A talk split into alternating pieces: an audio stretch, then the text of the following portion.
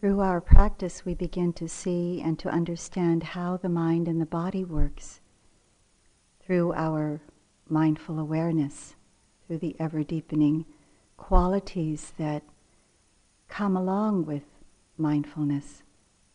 We learn how to bring a tender, compassionate energy to support the unfurling, the unfolding of our hearts, so that we can unfold where we're folded in upon ourselves.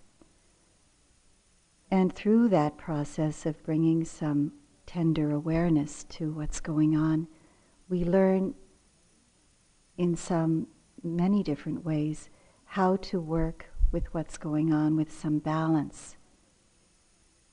And then within that balance, we're able to see more clearly. We're able to correct the distortions.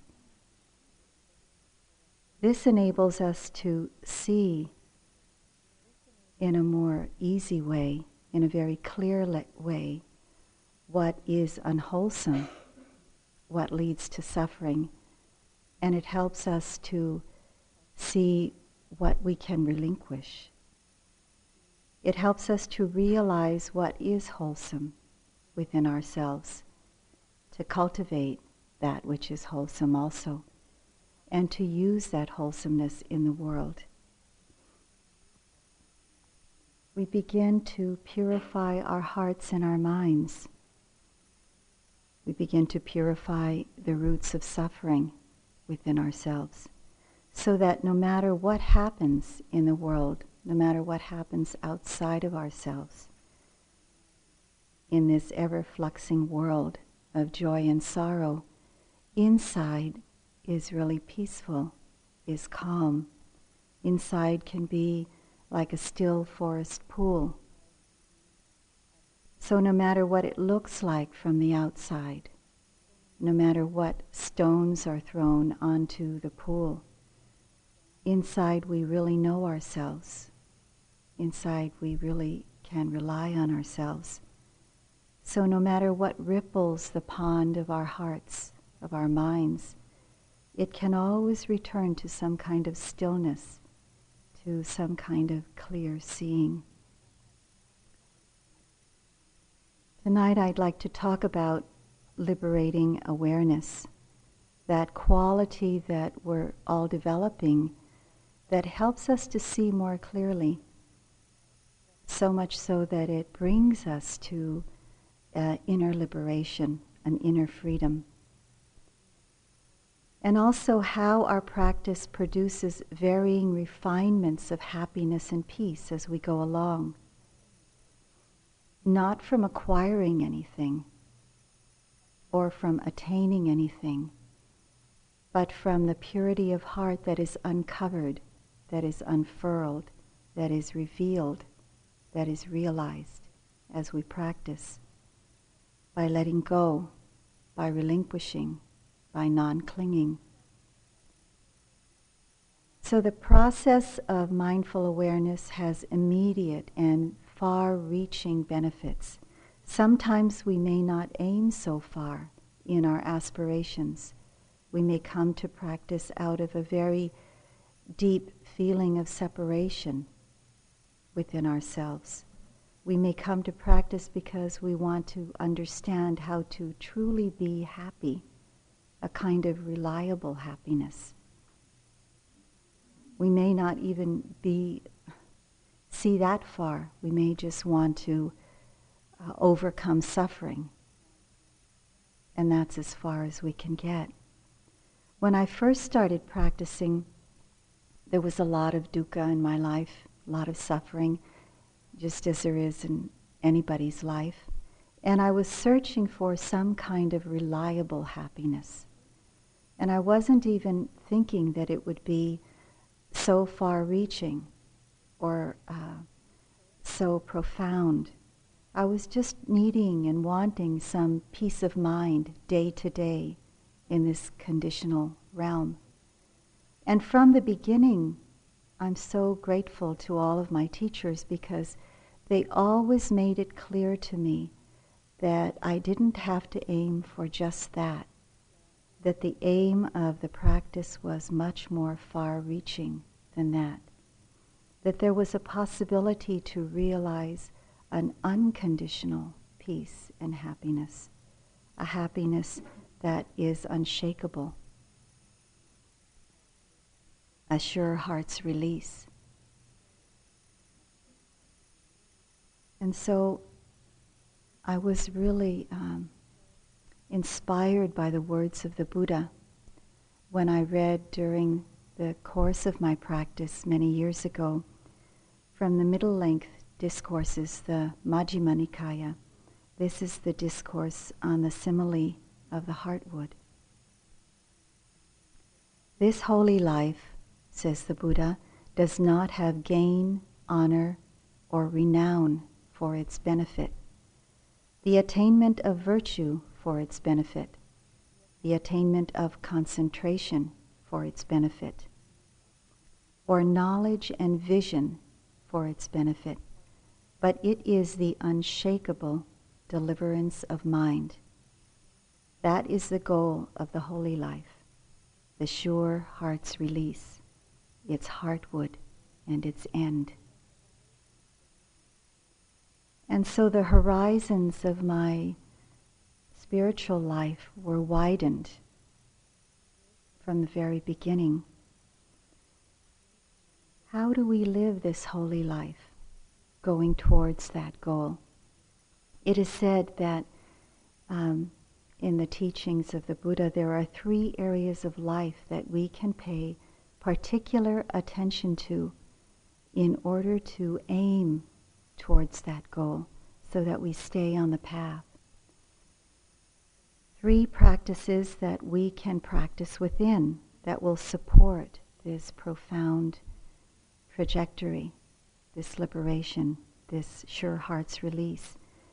And these places of practice are called the three pillars of the Dhamma. And so this is the area that I'd like to speak about tonight. These three pillars all require mindful awareness all require the practice of mindful awareness.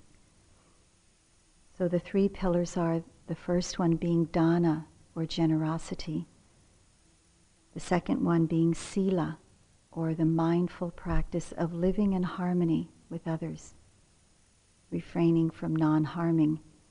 And this we do through the practice of the precepts.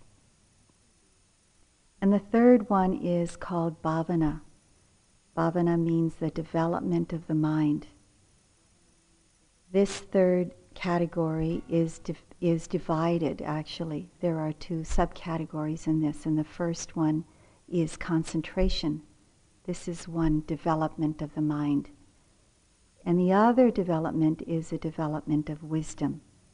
The development of concentration is through the samatha practices and the development of wisdom is through the vipassana practice. There's a story of the Buddha while he was walking in the forest one day with a group of his monks.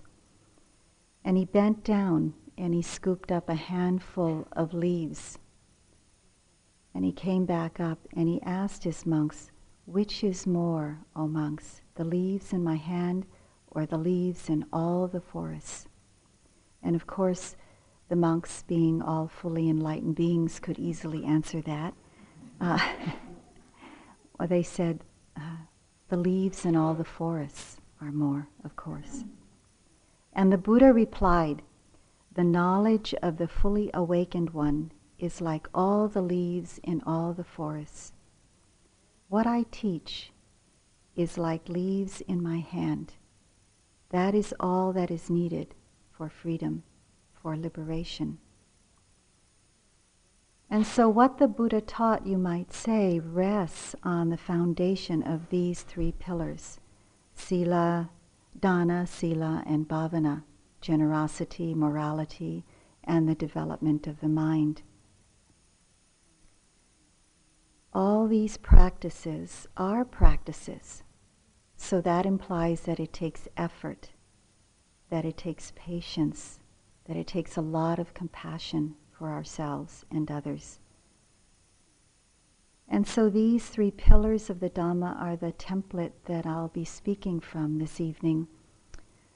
Not speaking so much on the first two pillars, but just kind of outlining that part of the template and speaking more on the third one, which is bhavana. Now, most of the time, I have a lot of stories to tell. And this is a talk which I don't have a lot of stories because it has a lot of uh, information, which I hope that you will just align with your own practice.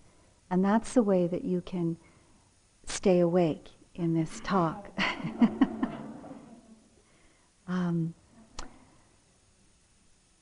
if you align it with your own understanding, your present understanding, and let it open your mind sometimes when you don't, when you see something where you've hit an edge about in your own practice or your understanding, it really helps. I like the way that Tibetans give their Dharma talks a lot. They always give a little talk in the beginning about paying attention, staying awake, paying respect because this is the Dhamma.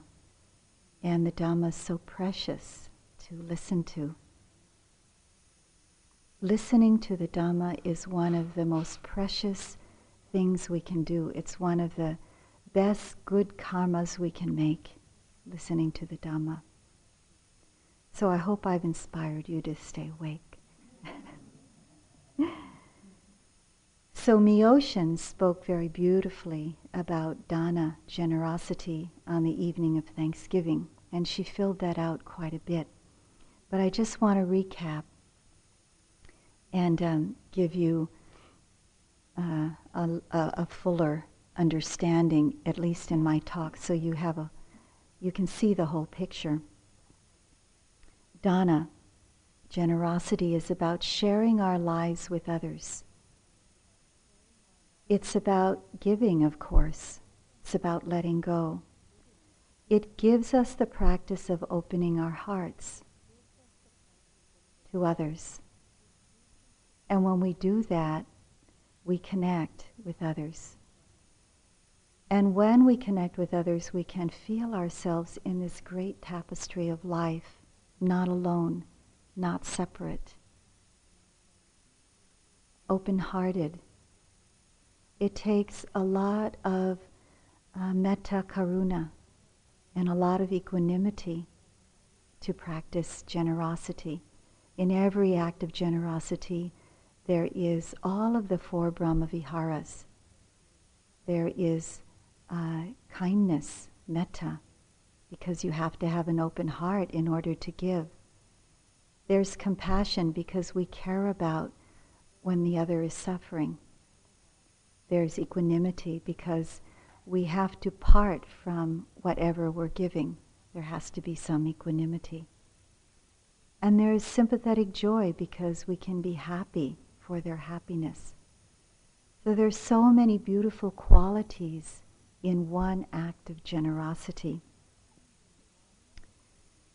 not only does it help others, it helps ourselves because all of those beautiful qualities are being developed. That open hearted, loving connection produces a very deep sense of well being in our hearts. A way we can feel that intrinsic, intrinsic goodness about ourselves. And so we live our lives from this great sense of goodness about ourselves. We're not so plagued by feelings of unworthiness, feelings of resentment, disconnectedness, feeling separate from life. This is a great boon to us as human beings. This is the wisdom of generosity. It's not just because it helps others, but we see in a fuller sense that it helps ourselves as well. It gives us a kind of faith, a kind of confidence in ourselves, the courage to keep on going no matter what's happening. So we see the great value of generosity, the great wisdom of generosity, because it becomes a, a circle. We give to others, and what we feel coming back to us is not only gratitude, but a feeling of goodness within ourselves. It inspires that kind of richness in life, as opposed to a kind of poverty feeling in our hearts. So, generosity, the first pillar of the Dhamma, in the time of the Buddha and in many of the Asian countries, it is the first teaching to be given. It's a very important teaching I think we don't give enough attention to here in the West. Generosity also helps us practice letting go because there is that moment of relinquishment that comes, that non clinging that needs to be developed. Not just on the material level, but the non clinging of our views and opinions, our need to be right, our unhealthy habit patterns. There's so much in the non material world that we learn to let go of greed, hatred, and delusion in all its various forms. We let go of. So the cultivation of non clinging, letting go, to the nth degree, which can lead to the highest happiness, to the letting go into nibbana, into the unconditioned. So, this is generosity, the first pillar of the Dhamma. And the second pillar is sila, sometimes spoken of as morality, living with the aspiration of non harming towards one another, living in harmony.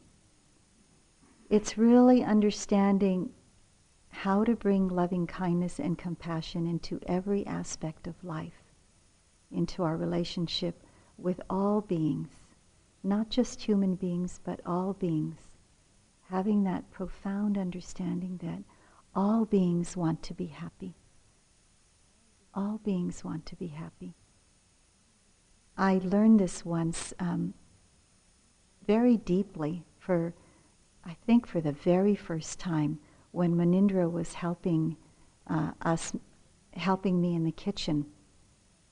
And a cockroach came running along the, the um, counter there. And so during those days, my first instinct was to, you know, just kill the cockroach, just, and Munindra just put up his hands and he said, Oh no, he said, don't do that. And he looked at me and he said, all beings want to be happy. Even cockroaches. Uh, you know, just that, that action and that kind of protection and that depth, that profound understanding that he had, always stays with me. So it's that kind of respect for all beings, a very deep understanding that that's where all beings are coming from. This understanding and the carrying out of this understanding in the world not just not, doesn't make just for harmony within our world in relationship to others, but it makes for a profound harmony within ourselves. Because then we live with no regret or with less regret. We have the potential to live with the agon- to not live with the agonizing feeling of guilt. We harm the world with greed, hatred, and delusion, but we harm ourselves first with it. And a lot of times we don't realize that. And so when there is this awareness, when we have that deep realization of that, that that's what Sila is all about, it's not just about non-harming in the world, but it's about non harming in our own hearts. There's that wisdom that comes that helps us through life in, in a way where we can't be fooled by anything that comes up in our hearts. Like the Dalai Lama says, when he was asked about afflictive emotions, he said he had plenty of them, but he wasn't fooled by them. So we learn that when they come up, we don't have to carry them out like Munindra would say, when the heart is pure, when anything of greed, hatred comes up, we see it clearly. And we can say, you know, aversion is there, but I'm not aversion. We're not so carried away by it. We're not fooled by it. We can refrain. So, in this way, our inner world can relax. There can be a deep rest, not just with the happiness that comes with giving, not just with a sense of goodness about ourselves that comes with giving, but about that deep understanding of non harming that comes from Sila. We don't feel tightened up with regret, with remorse, with guilt. The inner heart can relax. And it makes it much easier to practice then when we have these kind of inner conditions. So, though these practices in and of themselves bring great happiness, they are the beginning of the foundation of our practice of bhavana, the third pillar of the Dhamma, the development of wisdom through the development of the mind. Practicing dana and sila are great practices, and each one of them helps us to give birth to a greater potential for happiness. It's as though we've lived in a cocoon of our previous understanding. And through the practice of dana and sila, we begin to break out of that cocoon and we begin to see a potential for greater happiness. So the horizons of our spiritual life are farther, they're farther reaching. So generally, bhavana means mental development, but more precisely in the text it's described as to bring forth what is not yet developed. Bhavana means to bring forth what is not yet developed. In the West, we tend to think of mental development as something we acquire, some kind of knowledge, some kind of learning that we use to bring into the world, to share with the world, or that we use to understand the world or the universe more. But from a perspective of the Buddhist teachings, mental development means something different. It has nothing to do with acquiring knowledge. It has to do with strengthening those capabilities of the mind and the heart which lead to and actually liberate us from greed, hatred, and delusion, from ignorance. So here's where, you know, you begin to see how many lists there are. Now, bhavana is split into two categories. And the first of the categories of bhavana is uh, concentration. And the second one is the practice of vipassana. When I first understood the difference between these two and how each of them worked, it really illuminated my path.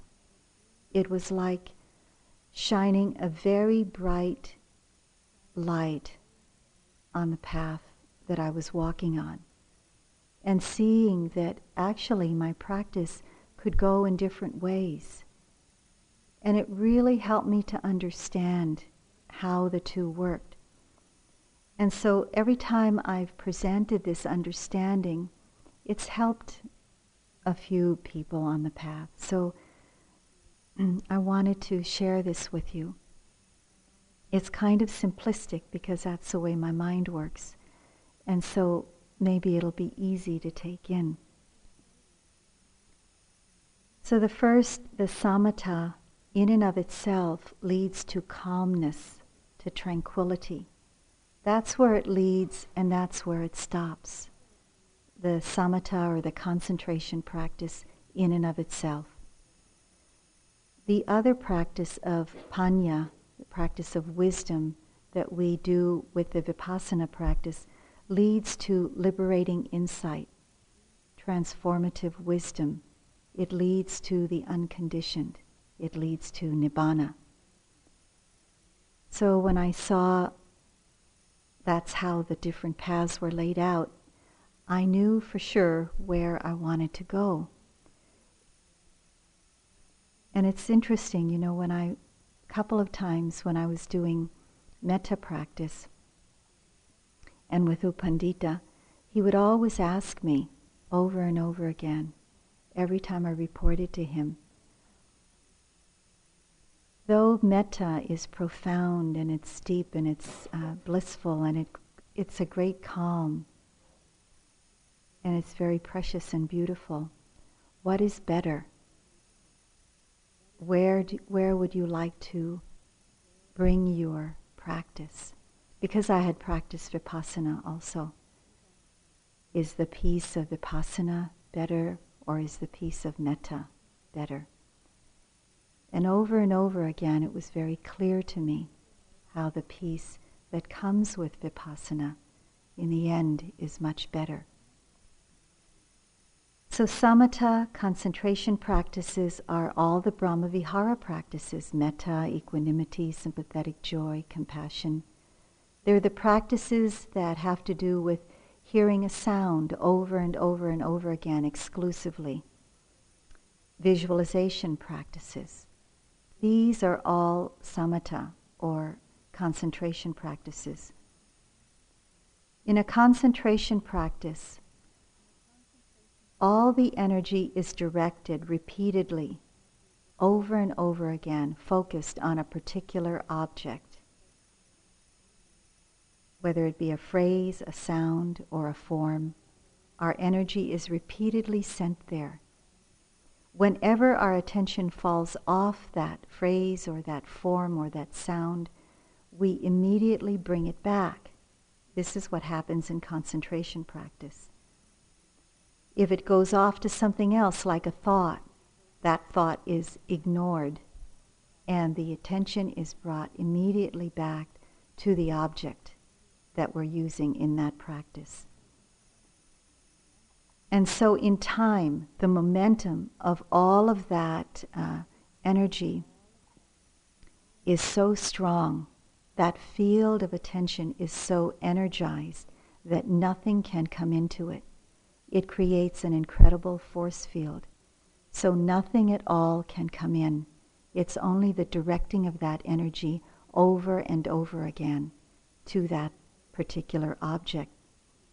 The mind becomes so fixated on that vision or that sound. It happens because the mind is so streamlined. It's absorbed. It gets absorbed there. And it happens through continuity and repetition. This is how concentration practice works. In this absorption, one feels utterly, extraordinarily calm and tranquil, secluded from the hindrances. So, because this force field is so strong, the hindrances cannot come in. it's said that the hindrances are at bay. The ordinary things of the world seem very far away during this time. It's a very desirable, seductive, and enjoyable state of mind when we experience this. The Buddha talked about it in a very highly respected way. It's a very exalted, refined mental seclusion. So it happens in a very lawful, quite a scientific way that this happens. How is the mind secluded from the hindrances during this time? So, this is how it works in a concentration practice when our attention is sent over and over again to a single object. So, the connecting with that object is very, very strong and it's very, very clear the vitakka, the connecting to that object, the energy repeatedly sent to, directed to. A single experience, so that whenever it falls off, it comes back again. When this happens, of course, the energy of the mind comes up. And when the energy of the mind is uh, uplifted, when there's more energy, it overcomes sloth and torpor. So, this is the first hindrance that is overcome through this, what is called a jhanic factor in, in the practice. So, the jhanic factor of connecting, or vitakka, is cultivated during this time. And then, with the sustaining of our energy on the object, the vichara, the focus of attention is so strong, nothing else can come in, and we feel quite absorbed. There's a feeling of absorption in the object. So, of course, there's a very clear perception of what's going on, and uh, confidence arises. There's a great kind of relaxation into that object. And what happens then is that doubt is overcome. So, this is the second hindrance that is kept at bay because of this kind of practice. And so, because uh, the hindrances are now at bay because of this uh, two great hindrances, sloth and torpor and doubt, joy arises naturally in the mind. And when joy arises in the mind, aversion is overcome. So this hindrance is now at bay, aversion. When there is no aversion, then the body and mind feel comfortable. And when the body and mind feel comfortable, there is no restlessness. So then that hindrance is overcome, restlessness. When the body and mind no longer feel restless, when there is no sloth and torpor, when there is no doubt, the mind feels very settled, very content. And so it's not needing to go anywhere. And so the fifth hindrance of desire is overcome. There's a feeling of great harmony, of lightness in the body and the mind. And so this absorption is in the object creates a sense of safety, creates a sense of protection. This protection, this kind of feeling of protection from all the hindrances, lasts as long as one continues to do the practice. But as soon as we drop the object, as soon as we're no longer in the momentum of that practice and that degree of focus has been given up, all the hindrances return. That's the bad news. and we, not only that, but we establish our habitual relationship to them. You know, aversion to aversion. And uh, there's not a kind of wise development of understanding with them. Concentration, calm, tranquility are important factors in our practice, but in and of themselves, they really don't lead to the deepest kind of happiness and wisdom. Practicing the Brahmaviharas to develop concentration, calm, tranquility, to develop an open heart is profoundly supportive. But in and of itself, it does not lead to uh, liberating wisdom. So these practices of concentration are supportive, but they're not the primary aim of our practice. By itself, it gives a temporary freedom, but not a lasting freedom. It's just the freedom from the hindrances momentarily. So that's the first part of bhavana, the mental development. The second is the development of wisdom, which comes through our practice of vipassana. Vipassana means seeing or experiencing things as they really are. So, in this practice, to see things, to experience things as they really are, we have to open to everything. we can't exclude everything. We have to open to even the hindrances, open our attention to everything that we can experience as a human being, all of experience. And we're very mindful to see that mindfulness usually takes the predominant object. We don't have to make it go there, it usually takes the object that's predominant. So eventually it opens to everything, all of the five sense doors and the mind door, everything that arises in the field of attention. But this is moment to moment, not, uh, it doesn't take one object and stay with it. It takes any object, all objects that are arising. Even in the practice of vipassana, the jhanic factors that I spoke about earlier are being developed. They're operating. So we see that on a moment to moment basis, the connecting and sustaining can take place. The experience of vipassana is not one of great calm and delight, as we all know. We're not absor- absorbed in any one moment for any great length of time. And so we don't feel that joy and delight for a long time because the object of our attention is always changing, different objects over and over again. So the subjective experience of vipassana can be one of chaos, the very opposite of tranquility and calm. And during this time when we feel like all of the objects are dissolving, going away, we can't hold on to anything which is actually a very deep insight, uh, we feel subjectively very chaotic inside, and we may begin to evaluate our own practice that we're not doing very well. But actually, this is a very good place in practice. We may go to our teacher and say, My practice has fallen apart.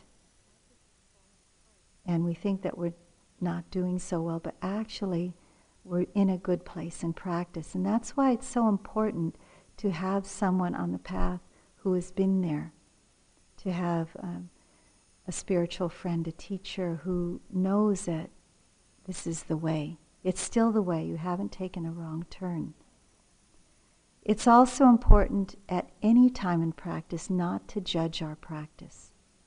Judging and uh, evaluating our own practice whether we evaluate it as good or bad is just another hindrance to us. I remember going to U Pandita one time and kind of departing from the usual way of reporting to him and saying something to him that in effect was evaluating my practice. And he stopped me in, in the middle of it, just saying, Stop. Just that came through the interpreter, just like that. Stop.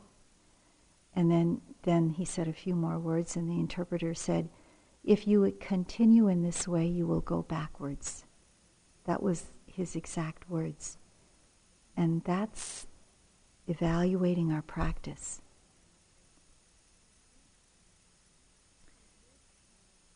So, this time in practice, mindfulness is really revealing the insight into anicca and also into dukkha. You know, that there's nothing to hold on to, that everything is really uh, dissolving. It's a very deep realization, actually, that we have to live with over and over and over again. It's like we have to live it through many, many times before we deepen into it. There is the realization that uh, we see that there is an object that is arising and there, there is the knowing of it. So we begin to see more keenly into what's going on. It's not just experiencing or re experiencing uh, moments of our lives, it's seeing very clearly how the mind and the body work.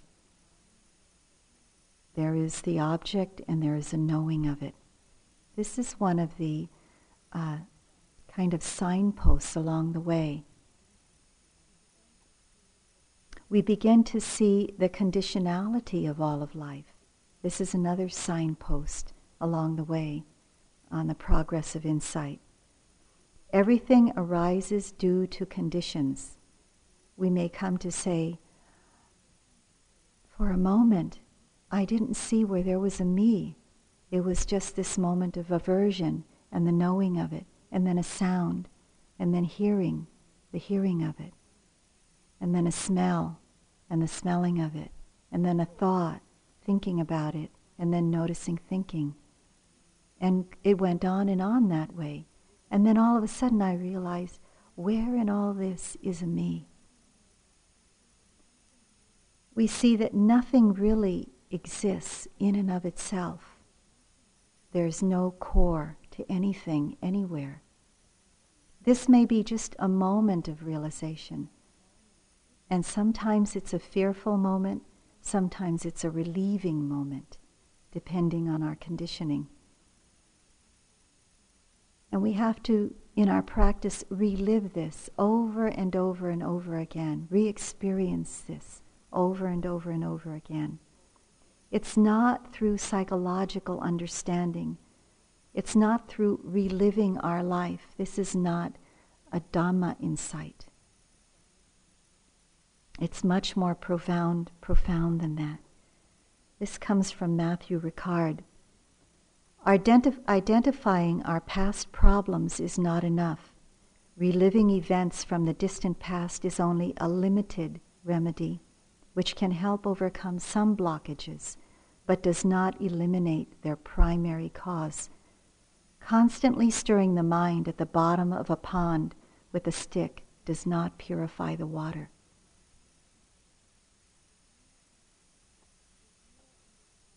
The real understanding that we come to, the Dhamma understanding, the Dhamma insights that we come to, come in three different forms, three different characters. It's the insight into anicca. And this is something that we um, talk about over and over again, that our teachers talk about over and over again from many different sides.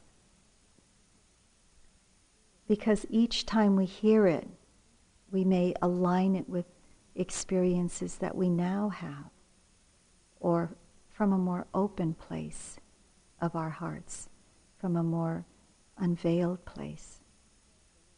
This anicca happens when we see that we cannot stay on anything even for a moment. Sometimes it's um, the realization that um, everything's going away very quickly and the noting becomes very, very quick. This is one of the ways that we open to anicca. We see the unsolid nature of everything also through anicca the transient, dissolving, changing, ever fluxing. And it doesn't matter if it's pleasant or unpleasant. The mind doesn't cling to anything during this time. It's just kind of open. We let go of a lot during this time. Let go of the notion of permanence in anything, even of a sense of self there was an experience uh, with U Pandita that I had of a very great calm after the attention on something dissolving very, very quickly and kind of seeing everything as a cloud, seeing everything as so cloud like. Couldn't touch it. It the the heat of mindfulness would just kind of burn it up. And um, this one time, it was very relieving to see it in this way and to see in a very deep way how that kind of uh, wove into an understanding of anatta. How even this mind and body that was called Kamala is just dissolving all the time, moment to moment. And that was a time when it felt like the burden of self was up, kind of lifted off the shoulders of life. And then there was a time that this happened when it was very scary in the beginning of practice. And I ran to Munindra and said that everything's falling apart. I can't keep anything together. So it can be very fearful. It can be very relieving. Either way is a very profound insight, liberating insight. The second insight is the insight into dukkha, into suffering, the intrinsic suffering nature of everything in this conditioned relative world. Nothing lasts. We see this through anicca. Nothing at all lasts. And because nothing lasts, there is nothing, no thing, no person, no condition, no experience, no moment that can provide any happiness that's enduring, that's lasting, that's permanent. Even the experience of craving, we see deeply. That also is coming and going. And so we become very weary of experience during this time. Weariness sometimes is a good sign. The weariness leads to dispassion. Everything is uh, coming together and falling apart moment to moment. Where is there any solid ground that we can stand on? This can be quite scary but the insight can be very liberating. We begin to align ourselves with a deeper truth, with how things really are. And the spell that we were under gets broken.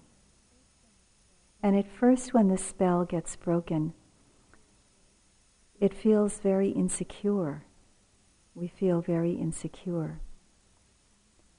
And so sometimes this uh, insight into dukkha is the insight into the insecurity of life. But we learn to live with that. We learn to deepen into that in a way that is um, this is how it is. This is how it is in life. And we stop fighting it. And so when we stop resisting it, the suffering goes away. The third insight is the insight into anatta, the insight into the corelessness of self. Sometimes this is the insight into the contingent nature of everything even what we call a sense of self. We see that there are moments, just as I described before, when it's just this happening and then this. There's a moment of aversion and then the knowing of it. There's a moment of peace and the knowing of it. There's a moment of hearing. There's a moment of tasting. There's a moment of deep insight. The Buddha says there is a path, but no one who walks it. And he goes on and then he says, There is liberation, but no one who is liberated. And so we see that it's all empty, really. And that can be quite scary. But open to something greater, an understanding that may be from a different angle, but quite strengthening. That Everything is contingent upon everything else. This understanding gives us the feeling of living in this great web of interconnectedness where this sense of self is not separate from anything else. So we let go of the idea of some kind of solid, enduring, permanent core that we call self. And we live with a greater understanding, a truer understanding of life.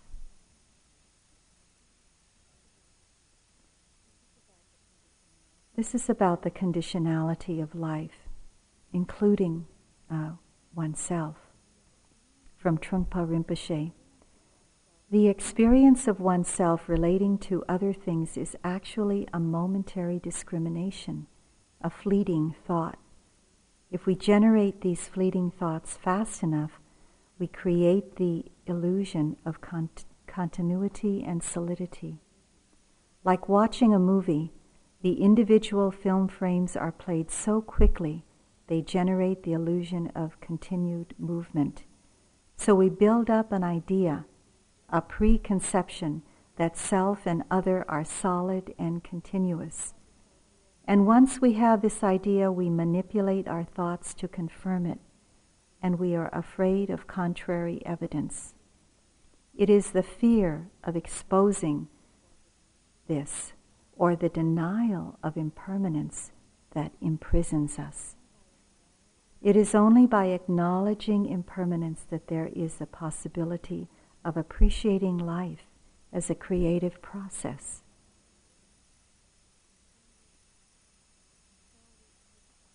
And so we understand about anatta, this uh, selflessness, in a different way through our practice, not conceptually but experientially. We bring attention to the body and we see its fleeting nature, dissolving nature moment to moment. We bring attention to feelings, pleasant, unpleasant, neither pleasant nor unpleasant. And we see that too has no solid, permanent core. We bring attention to mind states in the body, joy and anger, that too is fleeting, not solid, no core there, nothing permanent there. We bring it even to intention, and we see that that too is impermanent. It's not solid, there's no core there. When we're not overlapping a sense of self on anything, you know, we may have these experiences over and over again, and then we have the thought in retrospect, oh, that was me thinking that. Or there's an I or a me or a mine here somewhere. We have that thought, but it's just a thought. And then back to moment to moment mindfulness. So when we're not thinking about it, when we're just doing the practice, that understanding deepens.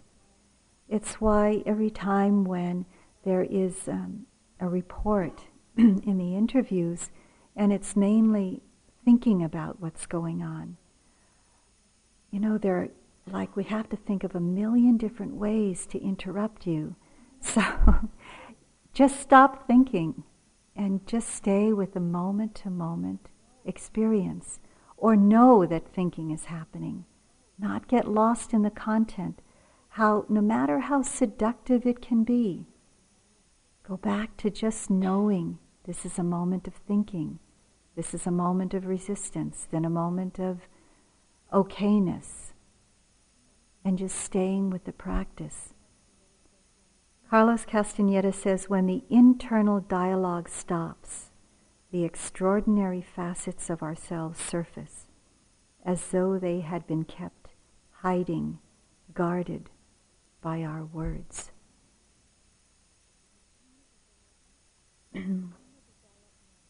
It's in the development of these insights that our path deepens, that the trajectory towards transformative wisdom and towards the unconditioned is happening. It basically, basically goes from reacting to everything that happens on the gross and even subtle levels to non reaction, to deeper states of equanimity, to put it in very simple words. There's a, what is called equanimity towards all formations, sankhara upekkha, a kind of what they call perfect equanimity. So that no matter what's happening, whether it's gross or subtle, even equanimity towards the deepening understanding of anicca, dukkha, anatta. That deepening is not conceptual, it's not intellectual, it's not with words, it's through experience. It's completely experiential. Through that deepening, there's a disenchantment with all the forms that arise in our experience through all the sense doors and through the mind. This disenchantment, this non clinging, this natural relinquishment comes. I used to report to U Pandita and uh, to Munindra, and there were these different ways that they tell me let go, just let go, let go, let go, let go, let go. Non clinging. The Buddha said to a group of monks, and this is from the um, Samyutta Nikaya.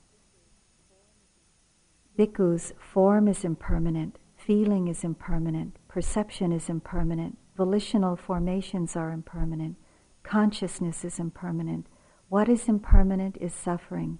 What is suffering is non self.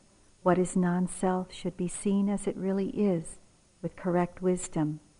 In this way, this is not mine, this is not I, this is not myself.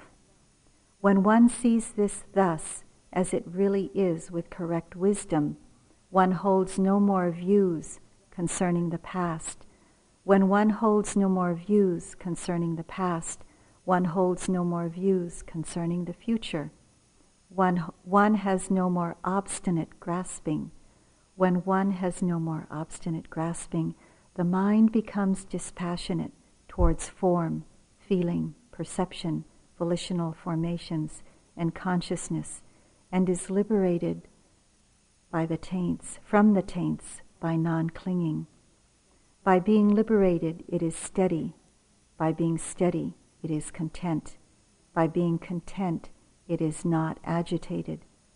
Being unagitated, one personally attains nibbana.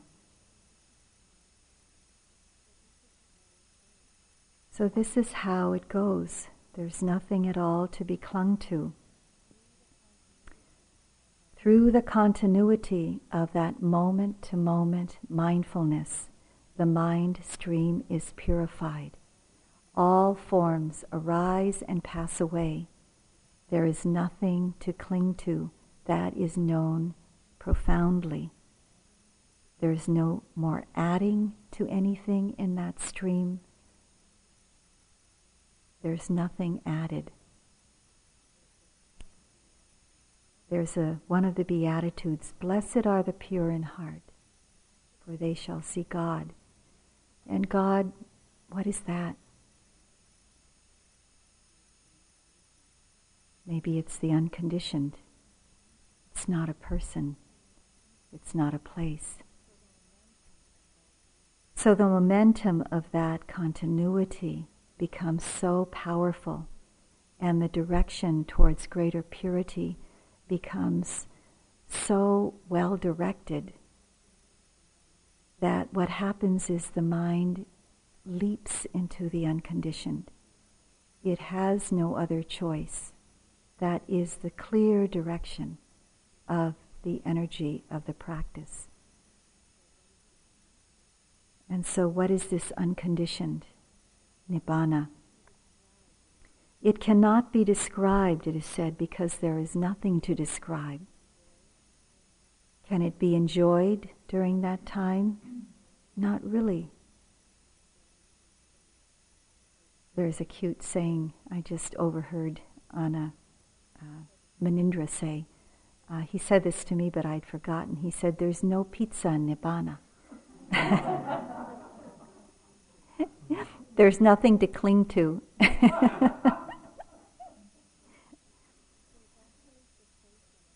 There's actually cessation of all experience. Now, this, this is one way of looking at it, of experiencing it. There's cessation of all experience. Not only are all formations uh, ceased, but even the awareness of them. So it's a peace beyond understanding. It's not an intellectual understanding. This is from the Udana. There is, monks, an unborn, unbecome, unmade, uncompounded. If there were not this unborn, unmade, uncompounded, then there would be no deliverance here visible from that which is born, made, compounded. But since there is this unborn, unbecome, unmade, uncompounded, a deliverance is possible from that which is born, become, made, compounded. So there is this deliverance, this sure heart's release that the Buddha talked about. I like to read the Buddha's words about this and have it come directly to us from that source. And this is from the Majjhima Nikaya again. Bhikkhus, I will teach you the destination and the path to the destination. Listen to that. I will teach you the taintless and the path, listening to the taintless. Listen to that. Bhikkhus, I will teach you the truth and the path leading to the truth. I will teach you the far shore, the subtle, the very difficult to see, the unaging, the stable, the undisintegrating, the unmanifest, the unproliferated, the peaceful, the deathless, the sublime, the auspicious, the secure, the destruction of craving, the wonderful, the amazing, the unailing, the unailing state, nibbana, the unafflicted, dispassion, purity, freedom, the unadhesive, the island, the shelter, the refuge. Meditate, bhikkhus. Do not be negligent, lest you regret it later. This is my instruction to you.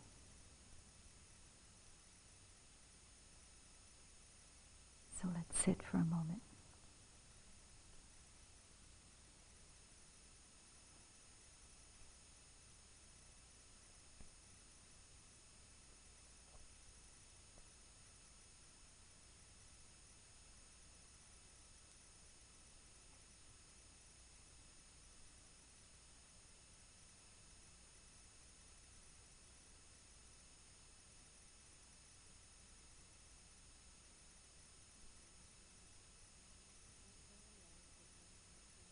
This holy life does not have gain, honor, or renown for its benefit, but it is the unshakable deliverance of heart and mind. That is the goal of the holy life, the sure heart's release, its heartwood and its end.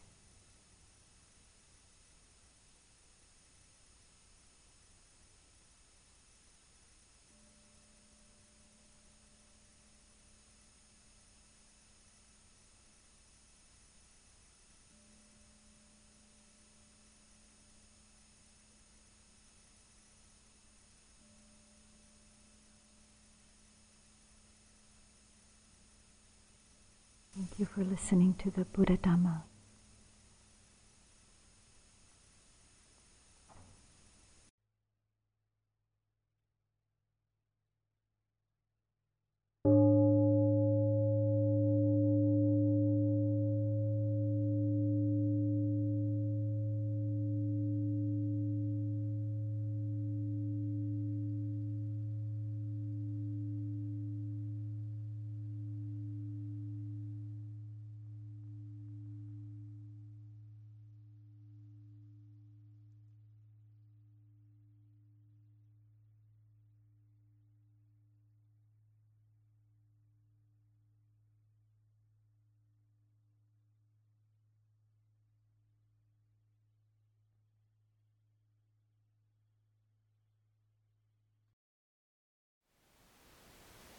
Thank you for listening. To learn how you can support the teachers and Dharma Seed, please visit dharma dharmaseed.org slash donate.